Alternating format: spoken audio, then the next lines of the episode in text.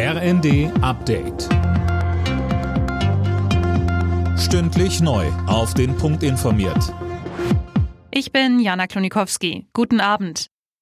Zwölf verletzte Soldaten, einer davon schwer. Das ist die Bilanz nach einem Panzerunfall auf einem Truppenübungsplatz in Sachsen-Anhalt.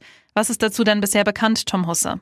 Also passiert ist das Ganze am Vormittag nahe Gardelegen. Zwei Puma-Panzer waren bei einer Übung zusammengestoßen. Warum ist noch unklar. Bundesverteidigungsminister Pistorius sprach von einem schrecklichen Unfall. Er selbst hat heute eine Bundeswehreinheit in NRW besucht und sich ein Bild vom Leopard Kampfpanzer gemacht, also dem Modell, das Deutschland an die Ukraine liefern will.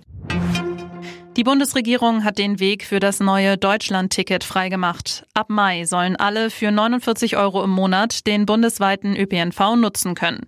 Bereits im April soll der Verkauf starten. Zuvor müssen allerdings noch Bundestag und Bundesrat dem neuen Ticket zustimmen. Bundesverkehrsminister Wissing sagte. Wir überwinden damit komplexe Tarifstrukturen. Der ÖPNV wird digital und kann damit künftig auch transparenter und präziser geplant werden. Insbesondere im ländlichen Raum profitieren die Menschen vom Deutschlandticket.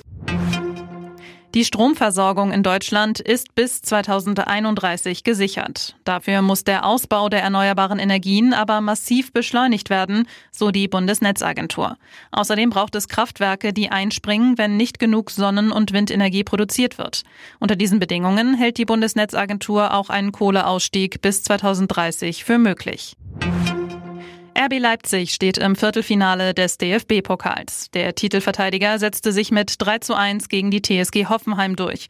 Und damit setzt sich auch die Leipziger Erfolgsserie fort. Die Mannschaft von Trainer Marco Rose ist jetzt 17 Pflichtspiele in Folge ungeschlagen. Alle Nachrichten auf rnd.de